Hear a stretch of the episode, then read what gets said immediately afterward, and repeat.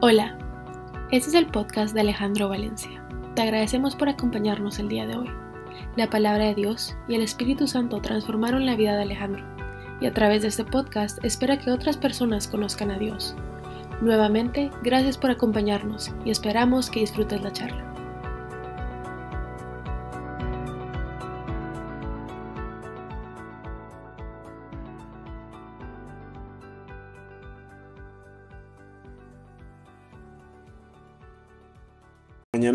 Va a ser un año de que Adriana y, Mariana están aquí en los Estados Unidos y ayer se cumplió o ayer inició la segunda parte del tratamiento de quimioterapia, eh, ya iniciando la fase de mantenimiento donde el proceso es muchísimo más, más suave, aunque es un poco más extendido. Y, y esto me ha hecho reflexionar mucho sobre la vida la vida que tal vez yo tenía, y hablo personalmente porque sé que este es un proceso completamente eh, diferente tanto para Adriana, para Mariana, para Mateo y para Juliana, que son nuestro círculo familiar íntimo, sobre la vida que yo tenía hace un año. Y la vida que yo tenía hace un año, pues efectivamente no es la misma que tengo hoy. Y si voy a un año atrás, eh, pues era la vida pre-COVID y era completamente diferente. Y me puse en la tarea de investigar en Google eh, la definición de qué significa vida. Y me sorprendió porque encontré muchísimas, arriba de 100 definiciones diferentes. Eh, entonces puse a leer y, me identifiqué con dos que tal vez hoy les quiero compartir. Ah, la primera que, tomé de tantas definiciones que, que habían en, en Google es eh, un espacio de tiempo que transcurre desde un momento de la concepción, algún momento de la gestación, del nacimiento hasta la muerte. Y la segunda es la capacidad de un ser físico de administrar sus recursos internos para adaptarse a los cambios que se producen en su medio. Y sumando estas dos con mis experiencias, yo puedo definir la mía como un viaje, una acumulación de momentos, muchos momentos buenos y algunos momentos malos y muchísimos de repente. Esos momentos que no espero. Y es un viaje donde estoy encaminado de un punto A, mi nacimiento, mi concepción de lo que yo puedo realizar porque no puedo ver más, a un punto B que es eh, la muerte. Y son dos eventos sobre los cuales no tengo ningún control como tampoco tengo ningún control mientras voy del punto A al punto B. Y gracias a una preparación inicialmente en un entorno familiar, luego una formación académica y laboral que muchos hemos tenido, pude llegar como a un momento de tracción, donde creo que entré en, en automático, drive, y persiguiendo en muchas ocasiones, si no la mayoría de veces, metas cortas objetivos que parecían definitivos cuando los veía desde lejos, desde la distancia, pero al que al tenerlos cerca o haberlos podido lograr, me daba cuenta que eran temporales, que, que no duraban. Y haciendo un resumen, pues empiezo con queriendo estudiar una carrera, hablar otro idioma y así porque poder conseguir un trabajo. Mejor si es de gerente y general, para poder comprar un carro y así conseguir una novia, para casarme, tener una familia. Una casa, eso sí que tenga jardín para los niños, poderlos educar y darles un futuro mejor. Y así ellos podrían desarrollarse y tener una familia para que yo pueda consentir a los nietos. Y en todo proceso, y en todo ese proceso, pues quedó fuera Dios.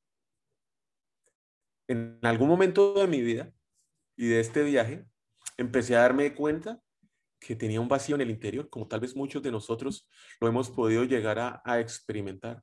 Y un vacío que necesita ser llenado. Creo que ese vacío, y estoy completamente convencido que es un vacío que viene desde la concepción, desde que Dios nos creó, y es un vacío para ser lleno por Él. Pero nosotros, em, estando en esa constante administración de recursos, de nuestros recursos, buscamos la manera de poder llenar ese vacío. Todos necesitamos ser vacíos. Y yo, como muchos de nosotros durante el viaje, tomamos el control creyendo que tenemos la capacidad para poder llenar el vacío.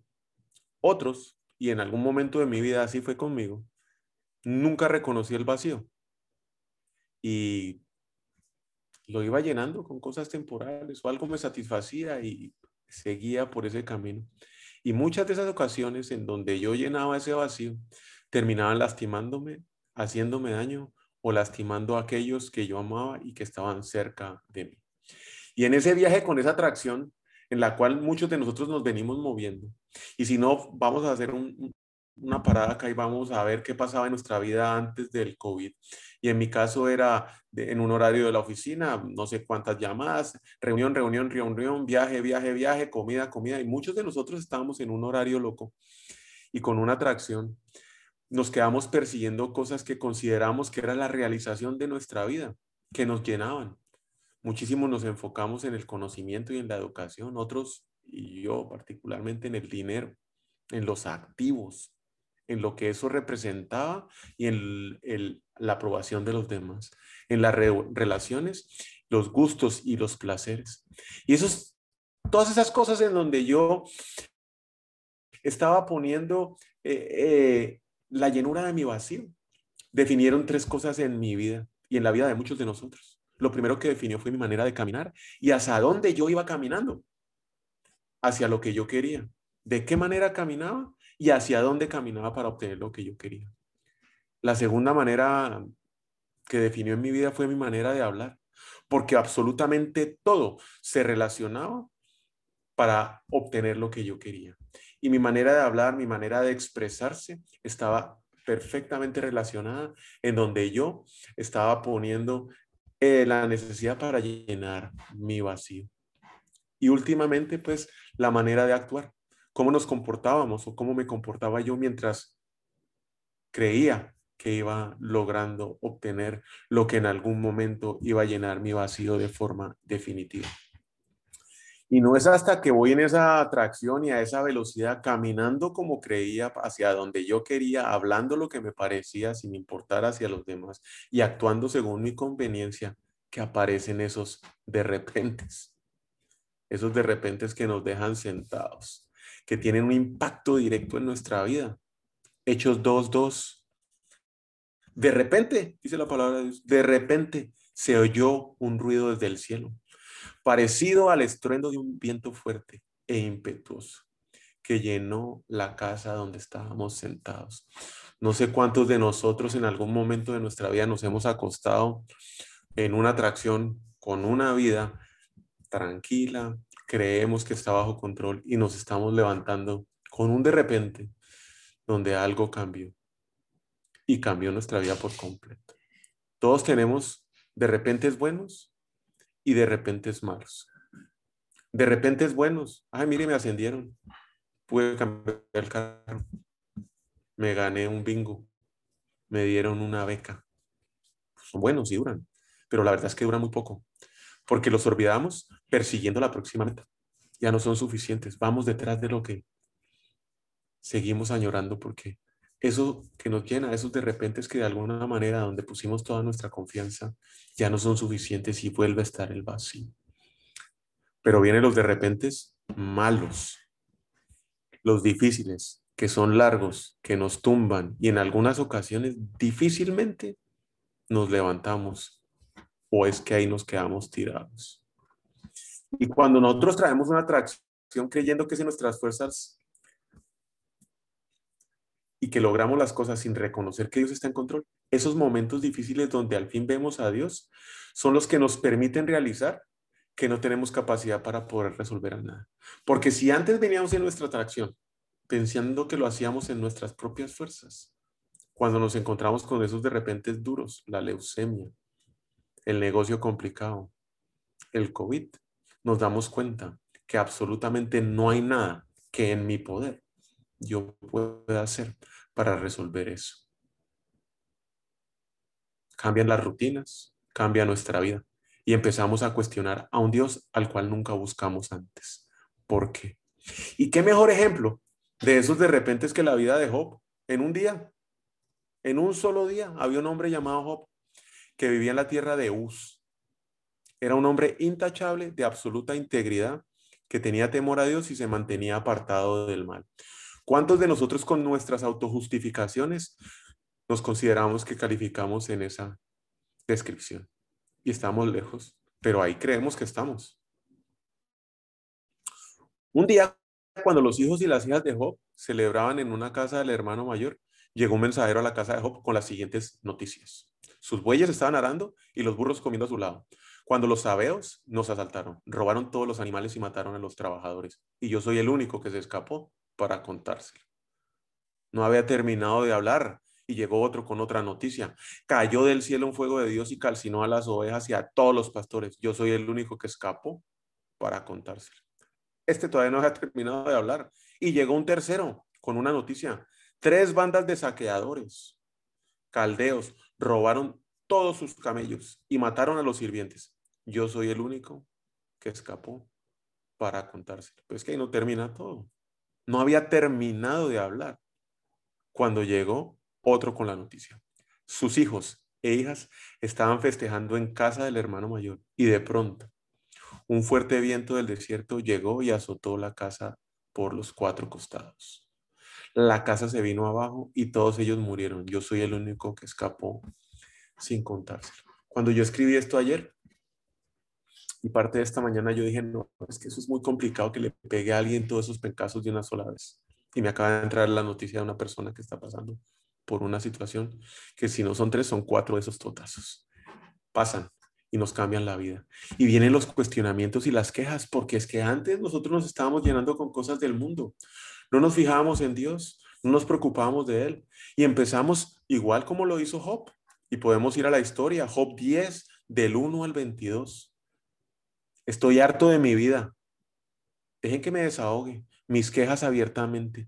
Mi alma llena de amargura debe quejarse. ¿Qué ganas con oprimirme? ¿Por qué me rechazas siendo yo la obra de tus manos mientras miras con favor los planes de los malvados? Y aunque sabes que yo no soy culpable, no hay quien me rescate de tus manos. Tú me formaste con tus manos, tú me hiciste y sin embargo ahora me destruyes por completo. Recuerda que me hiciste del polvo, me harás volver tan pronto al polvo. Y si soy culpable, mala suerte para mí, aun si soy inocente, no puedo mantener mi cabeza en alto porque estoy lleno de vergüenza y sufrimiento. ¿Por qué entonces me sacaste del vientre de mi madre? ¿Por qué no me dejaste morir al nacer? En una tierra tan oscura como la medianoche, una tierra de penumbra y confusión, donde aún la luz es tan oscura como, como la medianoche. No sé cuántos de nosotros podemos llegar a tener estos pensamientos en nuestra cabeza hoy pero estoy seguro que más de uno estamos dándole vueltas a eso. Yo hoy tengo dos años y medio de de repentes, porque mis de repentes no empezaron con el COVID. Empezaron dos años y medio atrás. Dos de repentes que me marcaron la vida por completo, muy dolorosos y que los tengo claros. Y sé claramente hoy que Dios me conocía a mí desde antes de haber nacido desde antes de los de repente, de todas las decisiones que yo iba a hacer y que me había apartado para Él. Porque no puedo explicar otra forma que después de haber pasado por esos dos grandes de repente, hoy aquí siga parado, dándole la gloria y la honra a Él. Jeremías 1.5. Te conocía aún antes de haberte formado en el vientre de tu madre. Antes de que nacieras, te aparté y te nombré mi profeta en las naciones. No solamente me conocía a mí, todos mis planes, todas mis decisiones buenas y malas y todos los de repente que yo iba a afrontar. Y, pero es efectivamente que tenía que pasar por esos momentos, que tenía que pasar por, por esos de repente. Y hoy, yo no estoy agradecido ni por el primer de repente y mucho menos por la leucemia, pero sí estoy completamente agradecido por esos procesos que han transformado por completo mi vida. Y es que yo puedo clasificarlos de repente en tres tipos y en tres diferentes momentos. Y eso fue lo que me pasó a mí. El primer momento y el primer de repente en el cual yo fui consciente de que algo estaba pasando, porque estoy seguro que muchos antes pasaron, pero yo, mm, como seguía llenando mi vida de cosas, ni cuenta me daba que me estaba llamando. El el momentos que los sacuden. Y yo lo pongo entre paréntesis, que nos quiebran. Son esos de repente que nos dejan completamente quietos. La pérdida repentina de un familiar, un despido laboral no esperado. Cambió la economía, me quedé fuera del mercado, se acabó mi negocio de 20 años. Un diagnóstico no esperado. Una relación se termina. Un divorcio. Un hijo se va, no vuelve a la casa, no me vuelve a hablar. Tienen que escoger los hijos partidos. En fin, cada uno de nosotros tenemos esos momentos que nos sacuden, esos momentos que nos quiebran. Y nos vemos como Job, heridos, enojados, confundidos, perdidos, muchas veces con vergüenza, porque puede ser que, aunque no lo hubiéramos venido, no lo estuviéramos esperando, gestionamos todo para que pasara. Fueron nuestras decisiones los que nos llevaron a esos quiebres. O con dolor de una pérdida que no se puede recuperar, sin saber qué hacer con un gran vacío, porque ese es el momento donde ese vacío se manifiesta y no hay nada en este mundo que lo pueda llenar. Y ni siquiera sé cómo llenarlo. Y es que en mi vida efectivamente apliqué un dicho que dice, lo que no se dobla, se quiebra. Y es que esto fue mucho antes de la leucemia, justo un año y medio antes, que por muchas decisiones que yo había tomado en título personal y a título de mi negocio, me veía en una situación de la cual era imposible salir en mis propias fuerzas. No había manera de poderla solventar. Y es que una vez quebrado, roto, empezamos a buscar cualquier cosa que nos estabilice, pero que nos estabilice ya, que nos estabilice ahorita, que llene ese vacío. Y vamos por el mundo buscando arreglos temporales Muchos nos pegamos al alcohol, a la droga, al sexo, al dinero. En mi caso, comida chatarra, esa que tiene poco valor nutritivo y poco dinero, que llena rápido, pero que hace un daño fenomenal. Las redes sociales, las que nos llenan con contenido, llenando nuestro tiempo para no andar pensando en lo que estoy viviendo y en lo que estoy pasando en este momento, ocupando nuestra mente, distrayéndonos y nos va alimentando, pero nos va alimentando de egoísmo, resentimiento y frustración falta de aprobación porque vemos que otros tienen una vida perfecta y yo en este de repente sin saber qué hacer. La música, con sus beats y sus letras, mueve nuestras emociones, nos llena, se acaba, vuelve a quedar ese vacío, porque nada, nada de eso dura, nada es permanente. Y mañana me levanto con el mismo vacío que debe ser llenado otra vez no importa qué sabroso, satisfactorio haya sido el banquete que me haya dado la noche previa, pero llega donde el vacío nuevamente necesita ser llenado. Hoy estoy plenamente convencido y puedo decir que me llenan no son las cosas. Ninguna de las cosas que he mencionado con anterioridad. Es una persona. Y esa persona es Jesucristo que con su presencia llena por completo mi vida. No busquemos las cosas del mundo, busquemos a la fuente, la fuente de las cosas. Y esa fuente es Dios. Primera de Pedro 5.10 dice que en su bondad Dios los llamó a ustedes a que participen de su gloria eterna por medio de Cristo Jesús. Entonces, después de que hayan sufrido un poco en esos de repente que no entendemos, Él los restaurará, los sostendrá, los fortalecerá y los afirmará sobre un fundamento sólido. Y me quedan grabadas las palabras restaurar, sostener, fortalecer y afirmar, porque es algo que he experimentado en mi vida. Decirle a usted que crea en Jesucristo es como decirle, mire, yo como una hamburguesa aquí de Chick-fil-A y sabe así, así, así, hasta que no la pruebe usted no va a poder tener esa experiencia. Y es exactamente lo mismo. Usted quiere tener la experiencia de estar restaurado. Quiere ser fortalecido por Jesucristo y quiere ser afirmado por Él. Permita que Él lo haga. Hoy puede ser que sus circunstancias y en las que se está encontrando no lo vea. Pero tenga la seguridad de que detrás de toda escena Dios está trabajando. Dios está trabajando. Los segundos momentos después de ese quiebre son los momentos que nos transforman. ¿Nos forman o nos transforman? Y en mi caso personal, creo yo que si yo no hubiera pasado un año y medio antes atrás por ese quiebre, por ese quebrantamiento, por ese llegar de rodillas ante Dios y decir, Señor, yo no puedo, yo no me quiero ni imaginar cómo hubiera sido mi vida cuando me soltaron el diagnóstico de la leucemia. En mis fuerzas hubiera sido imposible sobrellevar el proceso que venimos trayendo hace un año. Y es que en ese momento, y hoy es que le puedo dar gracias a Dios por ese proceso de quebrantamiento que me permitió estar tan íntimamente unido y ligado a Él. Y que durante todo ese proceso de la leucemia, con toda la debilidad y el dolor, las fallas, los errores, el modo, el mal genio, la gritería, es el que me ha soportado, me ha restaurado, me ha sostenido, me ha fortalecido y me ha afirmado. Sin él, este proceso hubiera sido completamente imposible. Pruebas y momentos como estos son donde Dios nos dice, yo sé que usted puede hacerlo, pero deje hacerlo a mí, deje que yo lo haga. ¿Por qué no se rinde a mí? Entréguese. Y me doy cuenta que si lo hago, estoy completo en Él. La luz de Él llena mi corazón y huye el temor, la duda y la aflicción de mi vida. Esta no es una farándula a las que le estoy contando.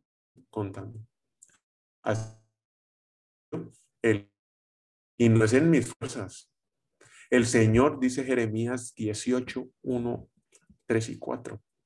El Señor le dio otro mensaje a Jeremías. Así que hice lo que me dijo y encontré al alfarero en el torno de la vasija que estaba formando. No resultó como él esperaba. Así que aplastó por completo la vasija y comenzó de nuevo.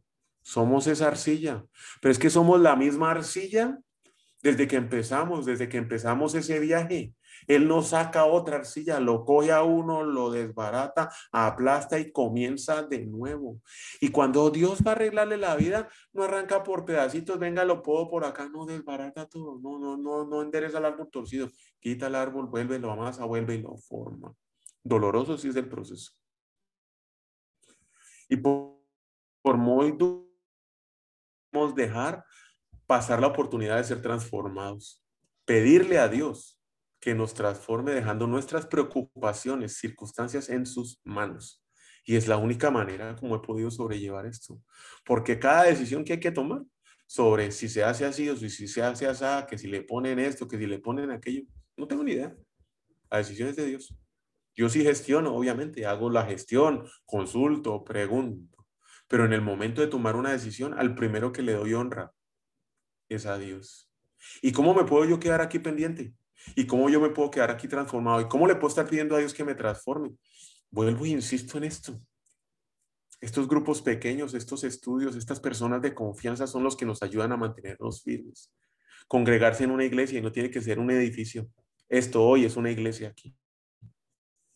Congregarse en una iglesia para alimentarse de la palabra de Dios, para alabar en conjunto a Dios.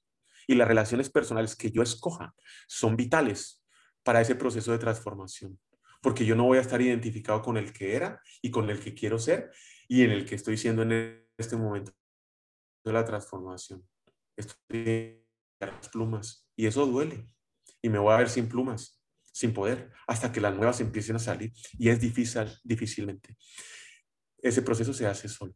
Y el objetivo, tanto de los grupos pequeños, de las iglesias y la congregación y de las relaciones personales es buscar un crecimiento constante en nuestra relación con Dios. ¿Para qué? Pues para que cada uno de, nos volvamos, de nosotros nos volvamos iglesias móviles. Sí, sí, iglesias móviles. Hoy todo es virtual, todo es móvil. Para llevar la palabra de Dios a todas partes, especialmente aquellos que están vacunados. ¿Sí? Para no poner un pie en una iglesia física. Que con nuestras acciones, que con nuestras respuestas, que como afrontamos las dificultades, vean ellos la obra que Dios ha hecho en nosotros y deseen locamente tenerlo. Y en los terceros, los el momento tres Y esos momentos son los momentos que a nosotros nos realizan. Y aquí viene una historia de, muchos, pues conocerán o sabrán que es la historia de José. Y José tenía una promesa de Dios desde su nacimiento y era el hijo favorito y le dieron una túnica y sus hermanos se emberracaron y lo querían vender porque él llegó y sin querer les dijo, ustedes todos se van a arrodillar conmigo y yo voy a estar en el centro y ustedes van a estar sirviéndome. Y dijeron, ¿y este chiquitín qué es lo que quieren hacer? Ven, matémoslo, no, vendámoslo. Y lo vendieron, lo mandaron de esclavo. La gracia de Dios siempre estuvo con José.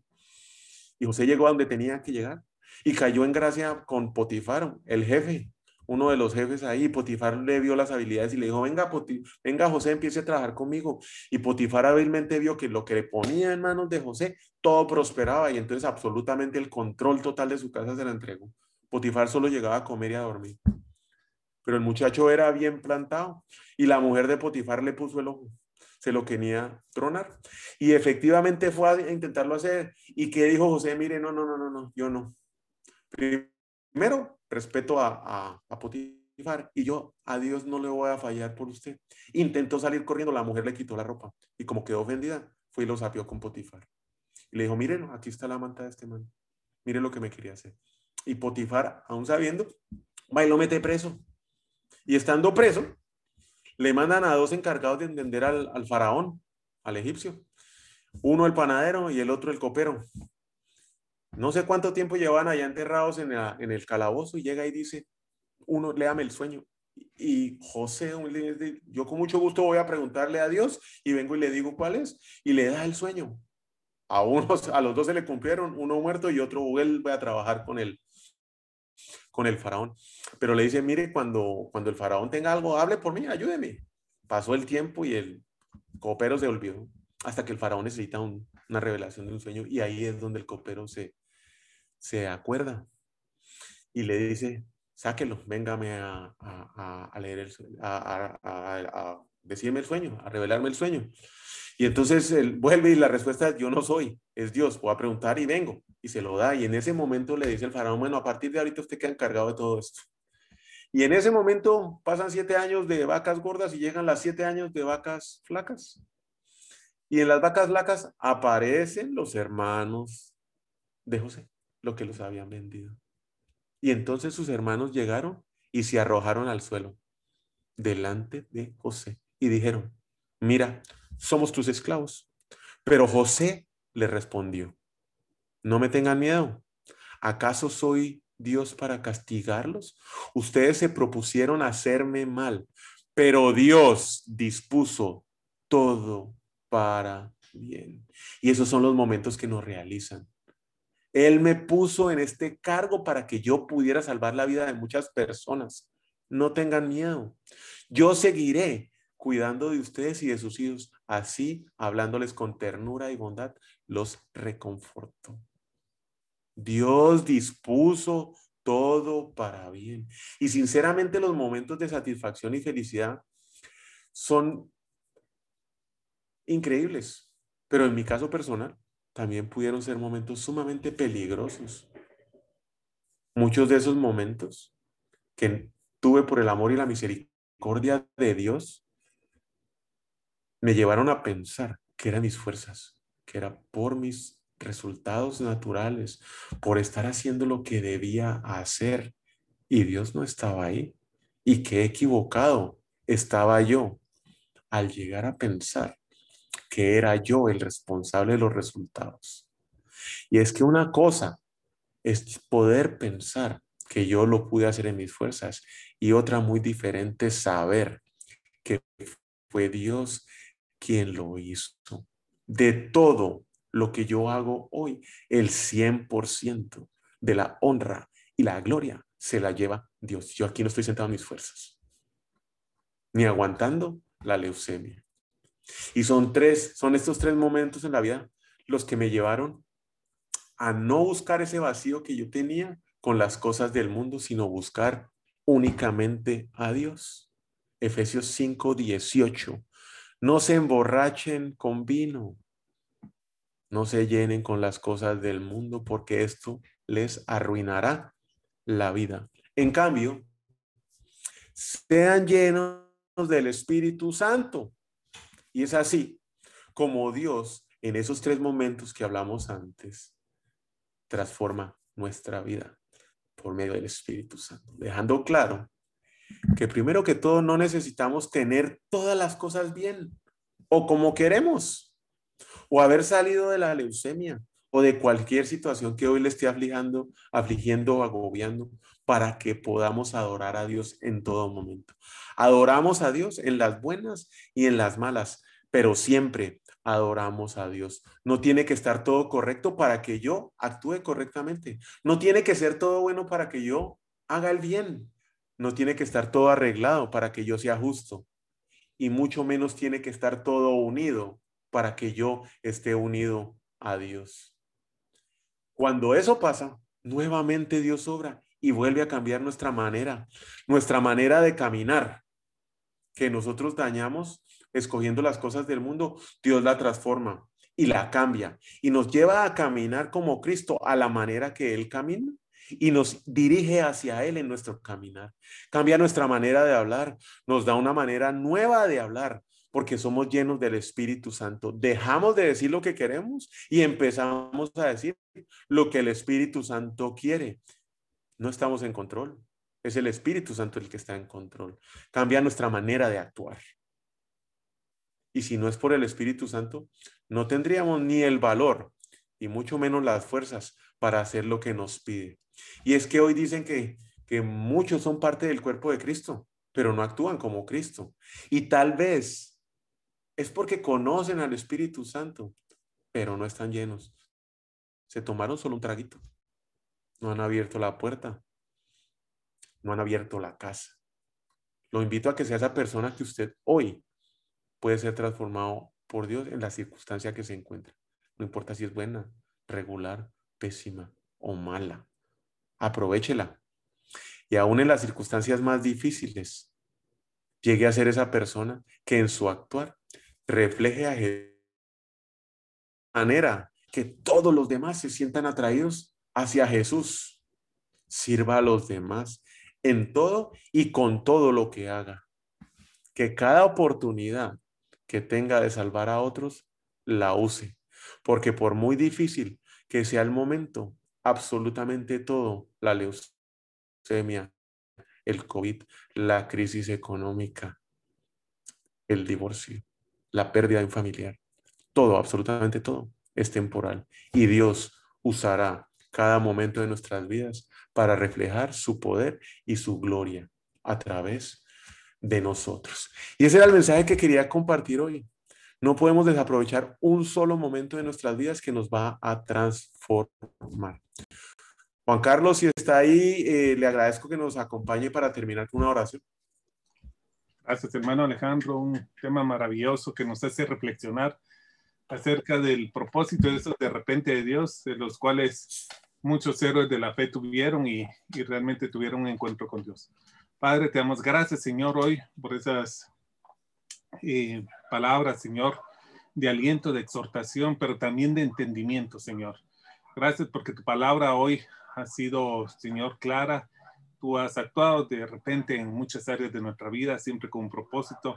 Te agradecemos, Señor, como decía nuestro hermano Alejandro, tal vez no la acción, pero todo lo que aprendimos, Señor, todo lo que supimos hacer, todo lo que tú nos enseñaste y formaste en nosotros, Señor. Hoy, Padre, ponemos en tus manos, Señor, cada situación, sabiendo, Señor, que todo tiene un propósito y que tú eres bueno, Señor, que no llenemos nuestra vida con cosas de este mundo, sino que al contrario, que podamos llenar, Padre, con el único que de verdad es el único que nos llena y nos forma, Señor. Oramos, Señor, con acción de gracias. Te pido por cada persona que se ha reunido, por los grupos, Señor, que tuvimos de primero y por toda y cada una de las palabras hoy dichas que quedan selladas en nuestro corazón, que hacen un registro maravilloso.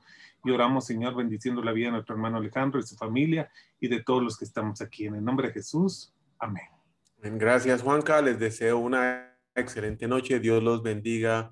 Nos vemos el otro miércoles. Mil gracias. Hasta luego. Adiós, buenas noches. Buenas noches, gracias.